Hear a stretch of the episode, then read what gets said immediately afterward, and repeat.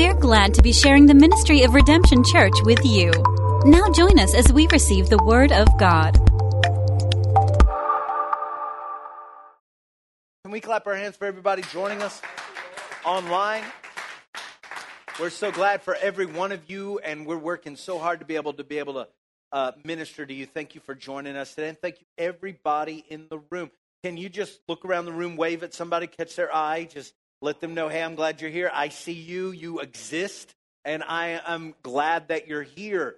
I don't know what it is about churches, but I've proven it time and time again uh, when I was visiting churches and looking at churches. It's possible to enter a church somehow and not be greeted by a single person. It is possible, but that is not acceptable here. We've got to love one another here, and we have got to greet one another here, and we've got to share the love of Jesus and if there's something in between you and doing that, these altars will be open before day's over. Let's get all that taken care of. Everybody said amen on that. All right. How many of y'all are leaders? Would you raise your hand if you're a leader in this place? Anybody a leader? We've got a few hands around here. All right. You put those down. The world is in need of more cell phones world is in need of more penthouses, right? More movies. We need more streaming services for crying out loud. We need more of them, don't we?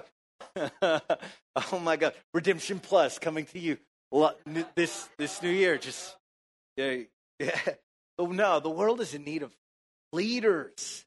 At every level, the world is looking for leadership governments at every level federal, state, city. We're constantly firing one leader in hopes that the next one is going to work out, right? Oh man, see in four years, right? Every business that wants to make it in this turbulent economy is looking for leadership to help that happen. The culture is looking for leadership. Your family, your children, your spouse looking for leadership. The world is in need of leaders. And I forgot to tell you, my name is Chris Fluid. I'm the lead pastor here at Redemption Church, and I want to just mark this down for everybody. Here it is Christian should be the best leader. Somebody say amen if you believe it. Christians should be the best leaders. In a world in need of leaders, a Christian a follower of Jesus should be in great demand. Churches should be leadership centers. People should drive by a church and instead of saying, oh, those people over there with their judgmental thing, they're blah, blah, blah. Instead of that, they should be driving by the church and they should be exclaiming, there are some problem solvers right over there.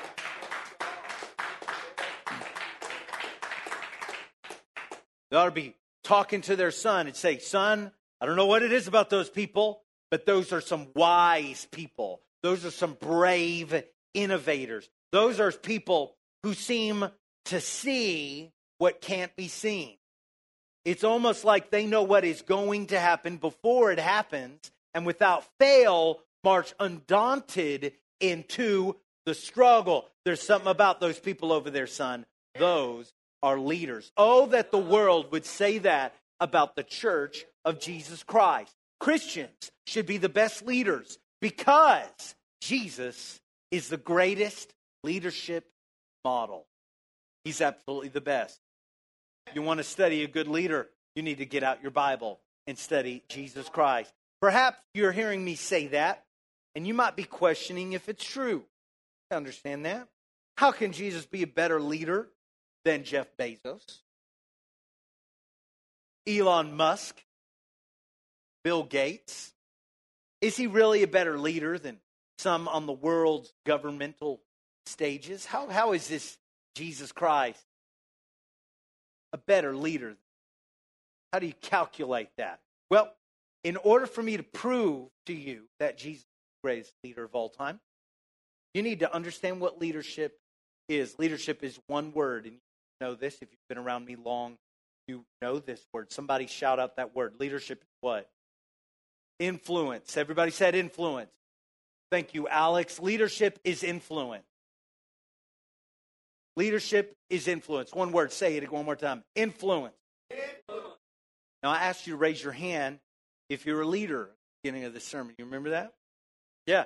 Some of you did not raise your hand. Okay? We caught it all on video. We know exactly the ones that didn't raise their hand. But, no, I'm kidding. Let me tell you why you didn't raise your hand. I'll tell you why. You believe that leadership is a position or a title that appears on an organizational flow chart. There's a CEO, there's a CFO, there's a regional manager, there's the assistant to the regional manager. And where are you on the see my name doesn't show up on the flow chart so I'm not a leader. Or perhaps you believe leadership is a degree. It's the the BS behind your name or the BA. To the pure, all things are pure, children. All right. A degree or certificate that you earn with some time. A skill that you're born with. A lot of people think that about leadership, right? Uh, it's, it's something you're born with, and you either have it or you don't have it. Leadership is none of those things. Leadership is none of those things. Leadership is influence. What is influence? It's the capacity to affect change. Every one of you should have raised your hands. And I want us to have that mentality going forward when somebody asks, Is there a leader present? that we would be willing to step into that because we know we're called by God to affect change in this world. Are there any world changers in here? on this Pentecost Sunday when the church was filled with the power of God, can we have some world changers that would now raise their hands? Any leaders in the room, raise your hands. Come on. We're influencers. We're bring, bringing great change. All of you have influence. There's amazing stats about that. I remember reading um, 21 Irrefutable Laws of Leadership author. Help me remember his name. Better remember his name. Gosh, his name just left my brain. It's not in my notes, obviously. But there it is. Thank you, Dad. John Maxwell. God bless you, Dad. And he has amazing stats on the amount of influence even those that feel like they're not influential have. The most introverted person that never talks to anybody turns out to influence thousands of people every year. Everybody has got a level of influence. That includes you. You are an influencer. You may be a single parent, and you might think, not me, not a leader, but I would tell you, you are hugely influential to your kids. You are hugely influential to your peers. You are influential to other people's kids. Moms and dads, you are influential to the neighbor's kids. You are a leader in your neighborhood. You may be a young person today and you might feel like I'm not old enough to be a leader. There's like a gay age that has to happen. Like when I'm 20, that's when I'll become a leader. When I'm 40, that's when I'll become a leader. Or like we can't get a president that doesn't seem to be, you know, ancient these days, right? Can't even get them to run. But uh, so but I would tell you, even those young people, you are hugely influential and people are looking for your thoughts. I love to see young people that know Jesus and are brave enough to share their thoughts about Jesus because the world is looking for a young person that's got those kind of guts and they care about what you think. You see, less and less people will care about me because they'll think, oh, you've got to say that. You're a pastor. You got to say that. You belong to that denomination. But you see a young person that isn't giving their life to something meaningless, that hasn't run off the cliff of crazy, and they stand up there and they're full of love and they care about somebody. My God, that's a leader. Give us some young people like that. Young people, you listen up. Young people, you are not too young to be a leader. You're full of influence. You may be a retired grandparent who says, I'm too old to be a leader. I'm going to tell you that leadership has no retirement age. I would tell you that your grandparents that you are more influential in our culture than ever. Your grandchildren, more grandchildren are looking to their grandparents for influence than ever before. Every single person in this room has influence. The kind of influence you have is different. The kind of influence, the area of influence may be different. The amount of influence may be different. But every person listening to my, me right now, you listen, you have influence. You are a leader. Leadership is influence, and I want to tell you that no one has ever been more influential than our Savior, the Lord Jesus Christ. Can somebody say amen? amen? No one has influenced the world more than Jesus. We mark our time by the birth of Jesus. Pretty influential. Nobody, BC does not stand for before Chris.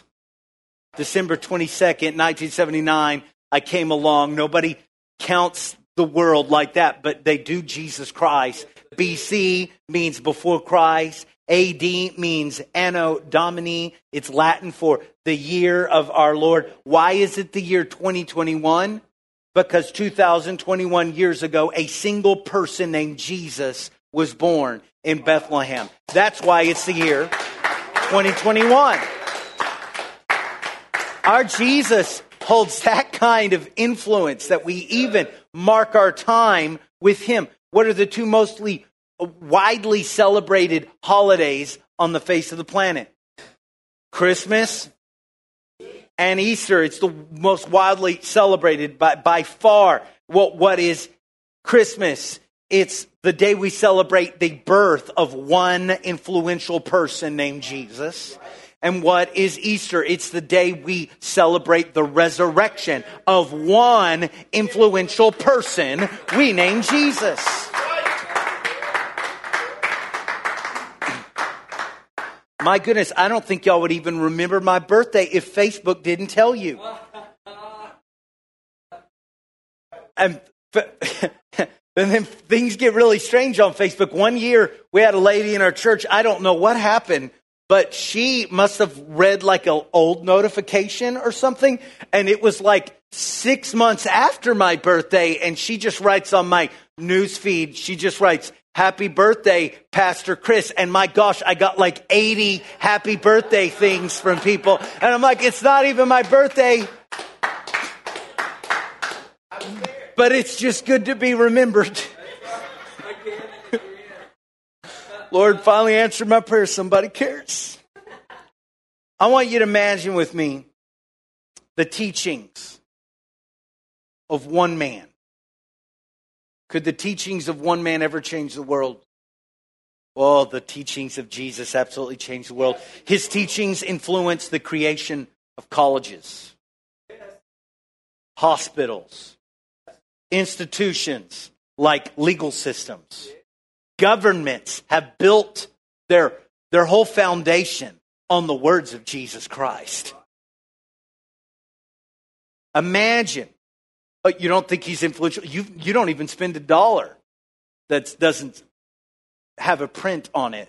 In God, we trust.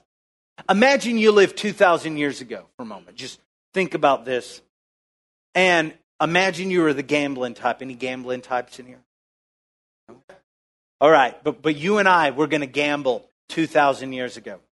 Uh, we were going to gamble on who would have the most lasting influence? Would it be the world empire of Rome with their military might that was capturing the entire globe, nation after nation, falling down to worship the Caesar, the emperor on the throne of Rome? Would it be Rome, its military might, tradition, and its Caesar or would it be a single Jewish man in Israel? Place your bets. Place your bets on that. I would tell you that there is no way you have placed your money on any Jewish man, but especially some random man in a backwater town in Israel. You would have never picked Jesus. Imagine a little baby born in poverty, born in a stable, laid in a manger. Imagine a born a baby born under the shadow of Roman government, under the emperor Caesar. In fact, Caesar is even pushing him around at the beginning of his life, and that's how he ends up in Bethlehem to be born to begin with. Imagine this man working as an ordinary carpenter. Imagine this man calling who to be his followers, but simple, uneducated fishermen. And yet, all throughout the world, we name our children after this Jesus' followers. You name your children Matthew, Mark, Luke, John, Peter, and you know who you name Nero and Caesar? You name your dog Nero. You name your dog Caesar. Because no one, no one has influenced the world more than Jesus. Can we give him a clap? He's the best. Hallelujah and praise be to Jesus. You're our leader, God. We're following you always. He is the greatest leader you could ever follow, and we get to follow him. You can go to the bookstore and you can go to the section called Self Help. It's actually my favorite section in Barnes and Noble. You can find many, many leadership books in this section. I recommend you read these books. There's some good books that you can read. There's a lot of great things you can learn there. There are many books I recommend you find. But I really want to suggest that the best leadership book of all is your Bible because it shows you the greatest leadership model in Jesus Christ. Over the next five weeks, we're going to be talking, we're going to be studying the greatest leader of all time and learning how we can lead like Jesus. I promise you, I don't make promises lightly from this spot. I promise you, that if you will come to every installment of this series, you will feel like a better leader. You will be a better leader. Your family will be blessed by your leadership. Your work will be blessed by your leadership. The world will be blessed by our leadership. If we will come, we will listen, and we will take down the leadership model of Jesus Christ. That's a big promise, but I promise it to you today. Five weeks, this is week one, we're going to be talking about these five things the heart of a leader, the hands of a leader, the head of a leader, the habits of a leader, and the legacy of a leader. Today, I want to talk to you about the heart of a leader. Everybody say, heart. Before we talk about any strategy, about any habit, any piece of knowledge, we must talk about the heart. The most important part of a leader is the heart. Proverbs 4:23. This is a verse everybody needs to understand. It says, "Above all else, guard your heart, for everything you do flows from it." Good leadership does not flow from a book, a business plan, or a really inspiring speech. Good leadership flows from the heart because everything flows from the heart. The simple concept is where everyone messes up, actually. Everybody messes up at this concept. Here's why. Every book on leadership, every conference, every seminar focuses on the what. Just tell me what to do. Tell me how to do it. Those are the two things they focus on. These are the five things you need to do immediately when you get back to the office. Go, oh, I'm going to do those things. And this is how I'm going to do it. This is what I'm going to do. But to lead like Jesus, you start with the heart. You start with the why. Everybody say the why. If your heart, if your why is not right, then your what and your how will never be right. Your what and your how are incredibly important, but it all flows from the heart. It flows from the why. So, why do you want to lead? That's an important question. What is your motivation? What is the heartbeat of your leadership? Your motivation to be a leader is essential. Before you ever call your meeting, before you ever start your organization, if you do not correct your heart's motivation, you will actually fail before you begin. You've seen that. You've seen somebody climb the ladder and they become your boss, and everybody around you looks at them and goes, Oh, I know them. I know what they're about. I know their heart. I know that they are only looking out for number one. And immediately, those persons' days as a leader are already doomed. Their days are numbered because of their heart. The question of why is all about the heart.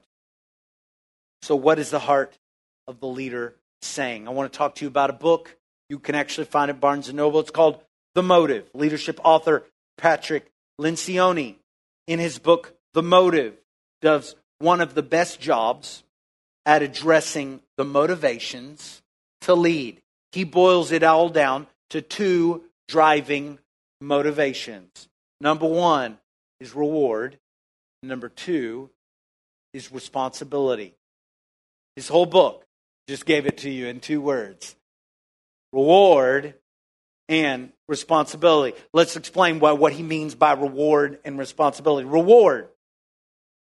If reward is your motivation, it means you're motivated by the perks and the power of leading. See, you know what that looks like, right? Mm. Oh, I get one of those shiny, shiny signs that says manager parks here, right? Leader parks here. Oh, principal parks here. Pastor parks here. They're like, whoa, like, and everybody, whoa, somebody's in my parking space, right? There's the perks. It's the power that is reward. Responsibility. What is that? You are motivated by the responsibility to serve, to care for the people that you lead. Reward wants a bigger salary, the bigger office. That's why they work harder. That's why they show up early. The higher position on the org chart. Reward wants people to notice them, think higher of them. Reward wants fun. And we've seen bosses do this. Listen here. You'll use your power to assign the boring, menial, junk assignments to other people so that you can do what you're interested in doing. That's reward. That's some of the reason why people want to shoot up the ladder. If money doesn't impress them, if, if position doesn't possess them, uh, impress them, they just want to not do that so I'll become the boss so I don't have to do that. Guess what? It doesn't really work that way. But they think it does. So that's why they rush to the top. Responsibility is completely different. Responsibility wants to serve, it wants to help, and it wants to lift up the ones we lead. When we think about Jesus as the ultimate leadership model, which of these two motivations does Jesus display without fail? Responsibility. Everything that Jesus did as a leader was out of a heart to serve. Nothing Jesus did was out of personal reward. Nothing. Not one time. Not even close. Not even for a moment. Think about the posture of Jesus. Physical posture. What does he do? He kneels down to ride in the dirt to rescue a woman caught in the act of adultery. He bends down and takes dirt in his hand to heal a blind man. He reaches down to pick up the children. He kneels down in prayer. That is the posture of Jesus. Not reward, but responsibility. Jesus teaches us this when you bend down to serve, God can lift you up to lead. Humble yourself in the sight of the Lord, and He will lift you up. When you bend down to serve, it invites God to lift you up. I want to tell you that when you focus on the responsibility, it allows God to focus on your reward.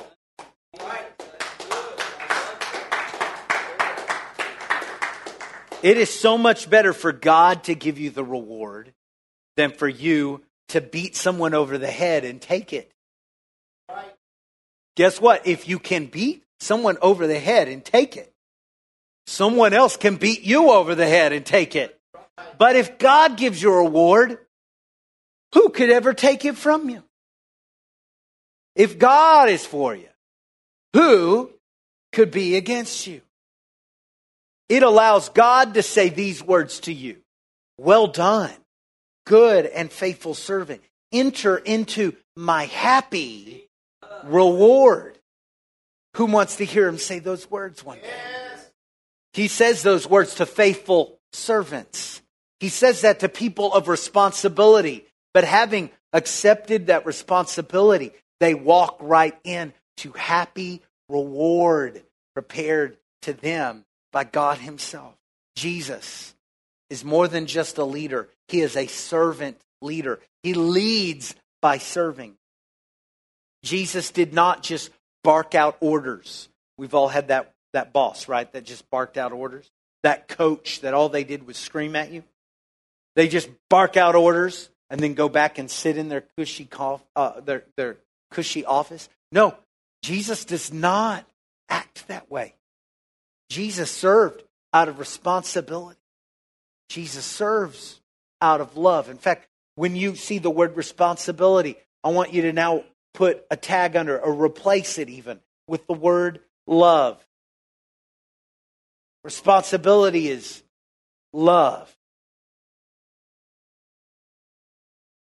When you focus on the responsibility, it allows God to bring you the reward. Are you leading like Jesus? Are you after responsibility, serving, or are you after reward? Turn with me in Matthew chapter 20. If you got your Bibles, let's turn to 20 and 20. Matthew 20, 20, where we will see a great example of responsibility and reward motivation. You'll never forget it after you read it with me. Jesus had just told his disciples for the third time that he will suffer death on the cross. And then this happens. Verse 20. Then the mother of Zebedee's sons came to Jesus with her sons and kneeling down asked a favor of him. What is it you want? He asked. She said, Grant that one of these two sons of mine may sit at your right and the other at your left in your kingdom. Two disciples. Their names are James, and John. They come to see Jesus with their mommy. Everyone say, Mommy. Mommy, mommy please come with me to see my boss. What are they seeking? They're seeking reward. They're seeking promotion. They're seeking status in Jesus' kingdom. Now they're in the right kingdom, but they got the wrong heart in the right kingdom. You see that? James and John, who've been walking with Jesus for around three years, bring their mom to ask Jesus for them. When was the last time you brought your mom to your boss to help you negotiate your raise? Anybody? When was the last time you did that? Robert, don't do that. Don't do that, right? Don't. Mommy, can you come? Hey, boss, this is my mommy. yeah. Go ahead, mommy. but this is exactly what James and John did. Weird thing to do, guys. Way to make it awkward. This was this had to be an awkward moment. Sons of Thunder was their nickname. This is not very Sons of Thunder, Thunderish. All right. The mom asked Jesus to pick one of their sons to sit at his right hand, that means second in command, and pick the other son to sit at your left, which is third in command in your kingdom. And isn't it nice she lets Jesus decide which of her two sons she's going to pick? I wonder why. Jesus had been trying to instill into his disciples responsibility, serving, loving other people.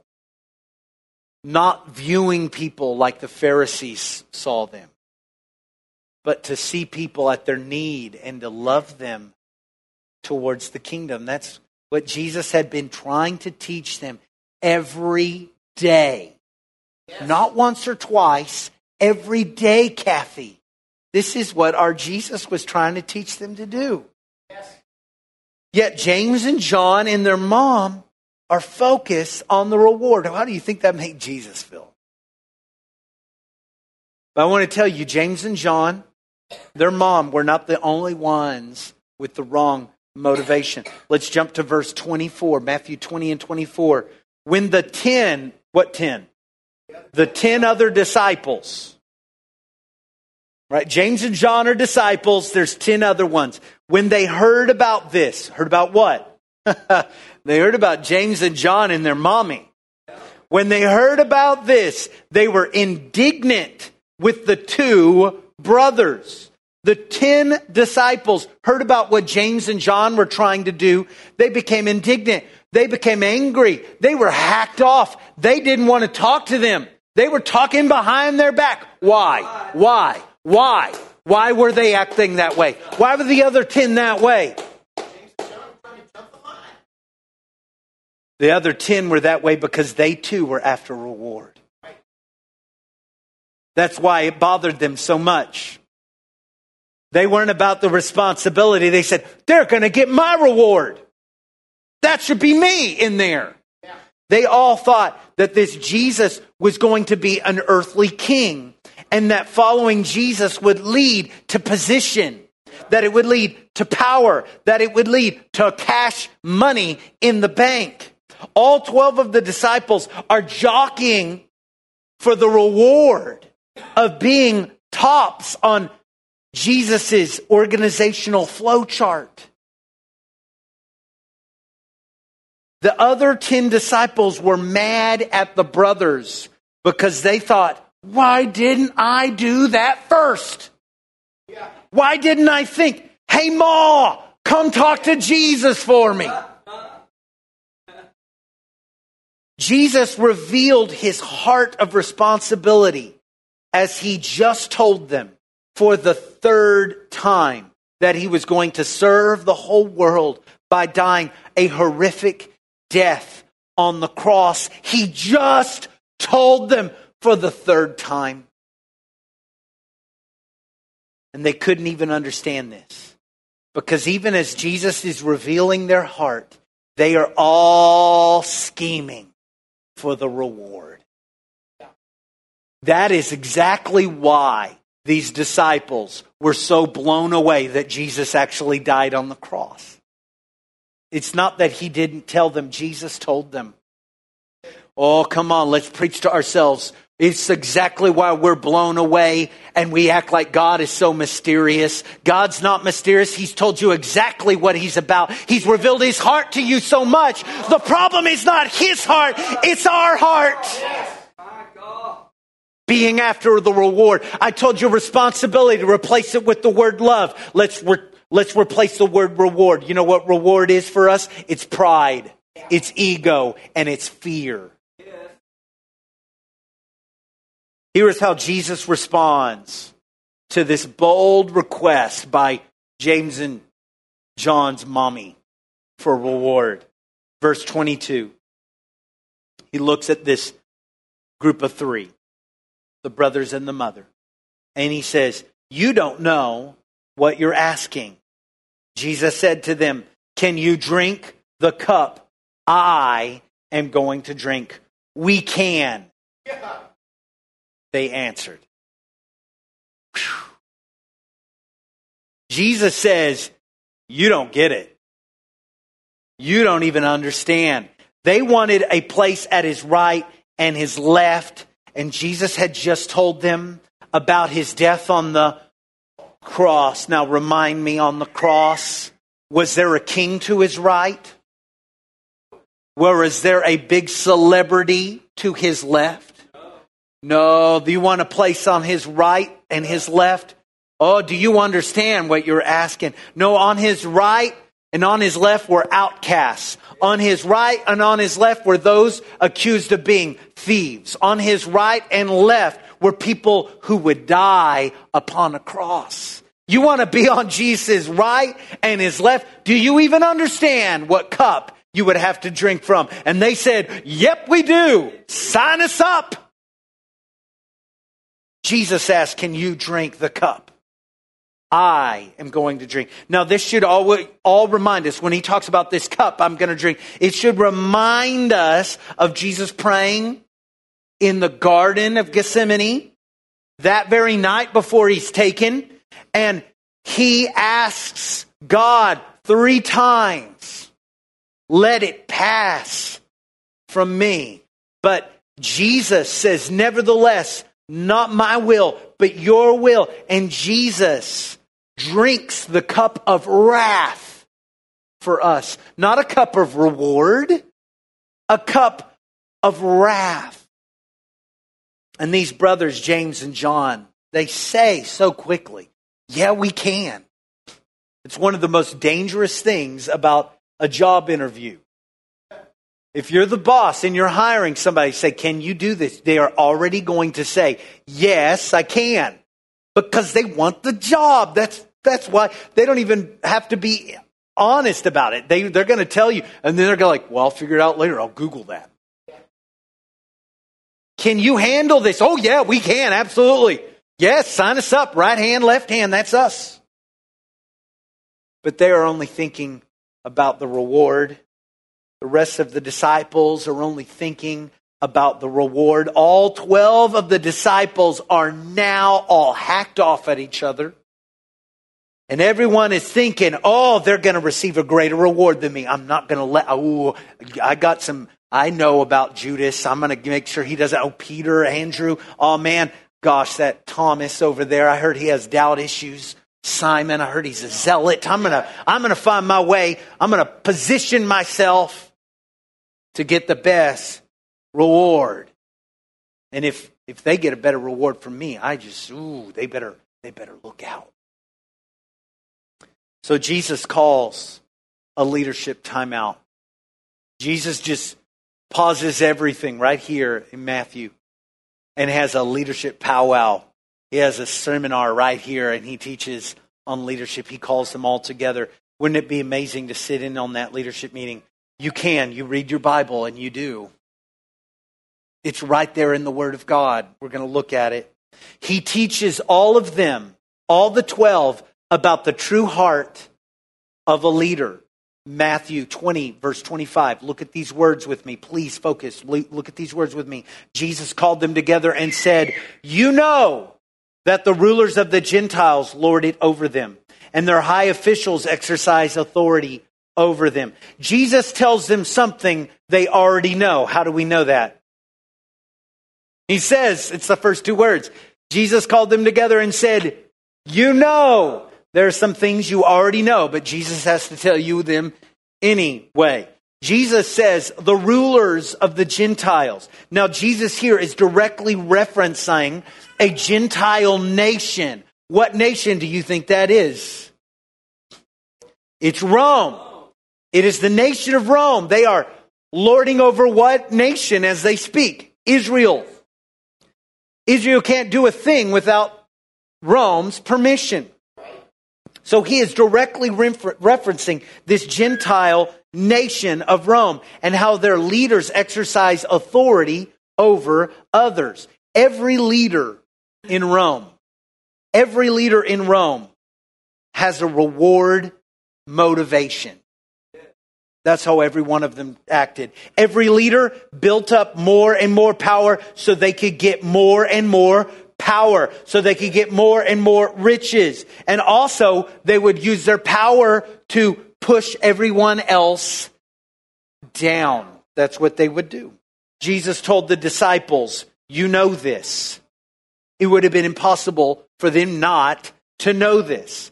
And the disciples are like this. This is how the disciples are. They're like, Yeah, Jesus, that's what we want. We want power like the Roman authorities have power. We want to be able to have those riches and push everyone down. Nobody pushes back on Jesus at this point. It is what is in their heart. Today, I ask you, is it in our heart? Is that what's in our heart? To, to get riches at whatever cost we can get and push other people down just so we can get there quicker, faster, and more of it. Looking back at the text, the words, lord it over them, Jesus uses, and he says, exercise authority over them. Both have the same root Greek word, kata. Everyone say kata and it means to put others down. Twice he uses this phrase, kata, that you know how the Gentile nation is. They will put you down. They will use their authority to put you down. They will lord it over you to put you down. The disciples were okay with putting others down so that they could receive reward. As we look through the Gospels, we see just that. Jesus, don't mess with those kids. Don't talk to those kids. There are other people over here that are wealthy. They are more worth your time. Jesus, what are you doing? Talking to that Samaritan woman. Jesus, if you really knew who that woman was that was anointing your head with oil and crying on you and drying the, with her hair if you really knew Jesus, you wouldn't do that. They would put all of those other people down. We see that. This is, we're not, I'm not talking about the Pharisees. I'm talking about the disciples. The very disciples of Jesus had the wrong heart. And Jesus is grabbing them by the heart and trying to change it. Redemption Church, can Jesus grab us by the heart today? Can He change our hearts today? Lord, change our hearts. Grab me right by the heart today. Every leader in Rome was reward motivated. And the disciples were okay with that. The world is overflowing with this kind of leadership. It is the leadership model of Rome. It is the leadership model of the world to put others down so that you can receive the reward. It is actually easy for us to justify this kind of leadership because it is so prevalent it would be really easy for us all to justify it in ourselves and say, it is okay for me to be this way because everyone is this way. That's how self justification works. But Jesus says four words to the disciples, and he wants to say them to you tonight. Here are those four words Not so with you. Not so with you. Not so with you. He just talked about the reward, corrupt heart of Rome. And he, in the same way, is talking about their corrupt heart towards reward. And he declares, not so with you. Jesus draws a line in the sand and says, No, my followers will not be like this. My kingdom is not motivated by putting others down so that you can get the reward. Jesus wants us to hear this, Redemption Church. You want to be a disciple of Jesus? He will tell you, not so with you. You want to be a leader in his kingdom? Not so with you. You cannot do it the way the world is doing it. Jesus is telling them, I don't want you to ever have a heart motivation that is all about you. And so Jesus offers them an alternate heart for leadership. Verse 26, Matthew 20. Not so with you. Instead, whoever wants to become great among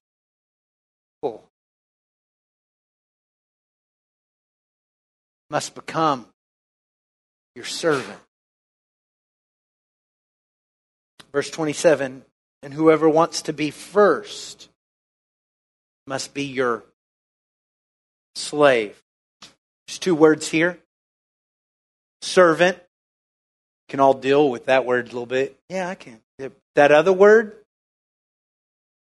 there's even part of us says, is it okay to even say that word? Definitely one of those words is easier to receive than the other. Let's talk about both those words.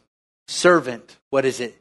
Servant means focused on doing things for others rather than oneself. If you're anything like me, you're okay with that one. But you're probably already bracing against the next word.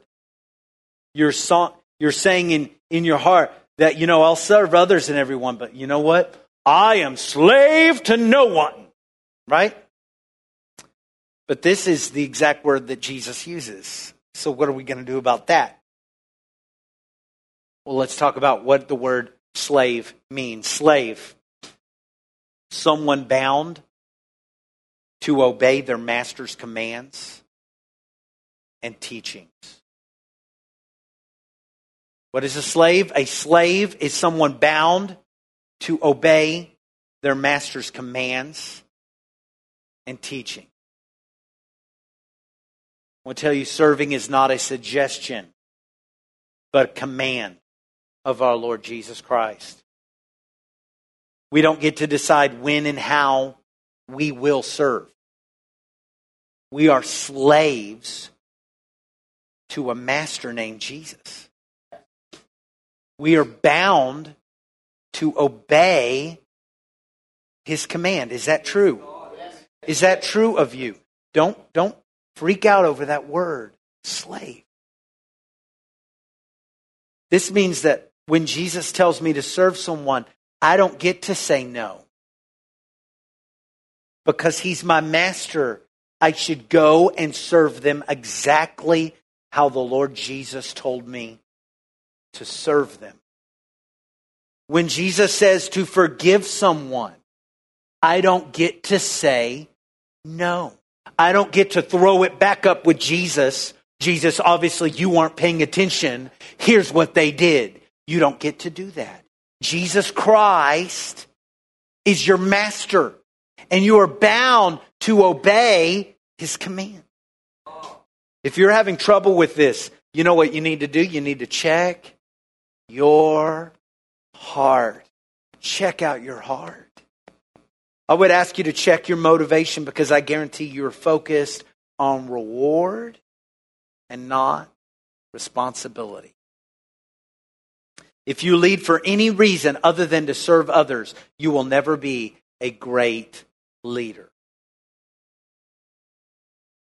Now, don't get me wrong, you might have some spurt moments where it looks pretty good but you will have a crashing down end. You've seen it time and time again. You can fool some of the people some of the time. You cannot fool all the people all the time. And if you lead for any other reason to serving others, it's going to reveal itself. And when it does reveal itself, you, your leadership is going to crash and it will burn. It's impossible to lead like Jesus if you won't serve like Jesus. Say that one more time. It's impossible to lead like the great Jesus if you won't serve like the humble Jesus. Jesus Christ did, did not just give us this principle. He didn't just write the book to sell it, right? Some of those people do that. There are people, I've been around some leadership guru types and they are not well put together at all. Whoa, I've, I, I spent some time, I made some videos for some leadership guys right there, and so I'm in the room with them, and they're just, they treat everyone terribly, including me, but they're paying me, so I just shut up and film the stuff, right? I'm like, these people, I wouldn't pay these people to lead my dog. I'm telling you, Jesus didn't just coin the phrase, put out a website, and just get people to give him a lot of money. No, he gave us the model because he gave us his life. it's not a book idea, it's his life. And he gave you his life.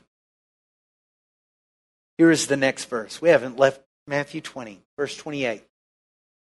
Just as the Son of Man did not come to be served, but to serve, and to give his life as a ransom for many. Jesus Christ, the Son of Man, did not come to be served. He didn't come to steal your reward. He didn't come for you to wash his feet. He didn't come to be the big CEO. He came to serve us. He came to love us. He came to wash our feet. He even came to give his life as a ransom for many. The greatest leader ever said that he did not come to be served, but to serve. I want you to think think about the people who had the biggest influence on your life. It shouldn't take you long for some of those people to come to your head. Who, who are those people? Think about it. I'm certain that the person that came to your mind just now is somebody who served you. somebody who served you in a great, meaningful, impactful way, a parent who gave their life for you day after day. Kids, do we understand that's what moms and dad do when they go to work? Whoa, whoa. Thanks, Hudson. Kids, that's what that's what parents are doing when they go to work. When they get up early in the morning, they're serving you. They love you. And they're giving their life for you every day hour by hour of their life so that you can have a better life.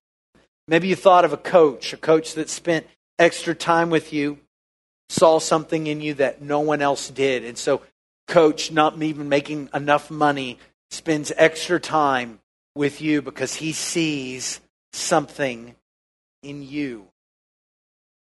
A teacher. Everyone said that you would not amount to anything but yet you have this teacher that poured themselves into you. Not for themselves, not to get a reward. Right? Being asked to write your college university recommendation letter is not a reward. No, they did it to serve you. What kind of leader are you today? Reward leaders want you to realize their greatness. Servant leaders want you to realize your greatness. Reward leaders find their value in their performance plus the approval of others. I'm going to say that one more time. Reward leaders find their value in their performance plus their approval of others. I would tell you that's a miserable place to live. Because guess what? You're your performance is not a straight line going up. Your, your performance is somewhat like this a little bit. It's not bad. Good. And then your approval of others is even more erratic. Right? If you find your value, servant leaders find their value in one place, where is it? In God. That's where you want to find your value. Reward leaders hate criticism because it's all about them, but servant leaders, they willingly receive criticism because they understand they can use it to help them serve others better. And so it's no skin off their nose. They're like, I'm looking for a way to serve better anyway. The world is in need of servant leaders. The world has over 2 billion people who call themselves Christian in it but the world is lacking those who lead like Jesus. Do you want to lead like Jesus? It starts with your it starts with your heart. Can we ask him to change our heart today? Can we ask him to help us love like he loved and to take all the reward motivation out of us? Don't run from the conviction that you're feeling. Run directly towards it today. Come to this altar. that conviction is going to allow you to allow Jesus to shape and mold your heart into the leader that the world needs. Disciples, For more information about redemption, look us up online at redemption church.com. We want to hear from you, so be sure to connect with us on Facebook, Twitter, or even our anonymous question text line at 214 856 0550. Thank you for joining us and have a blessed day.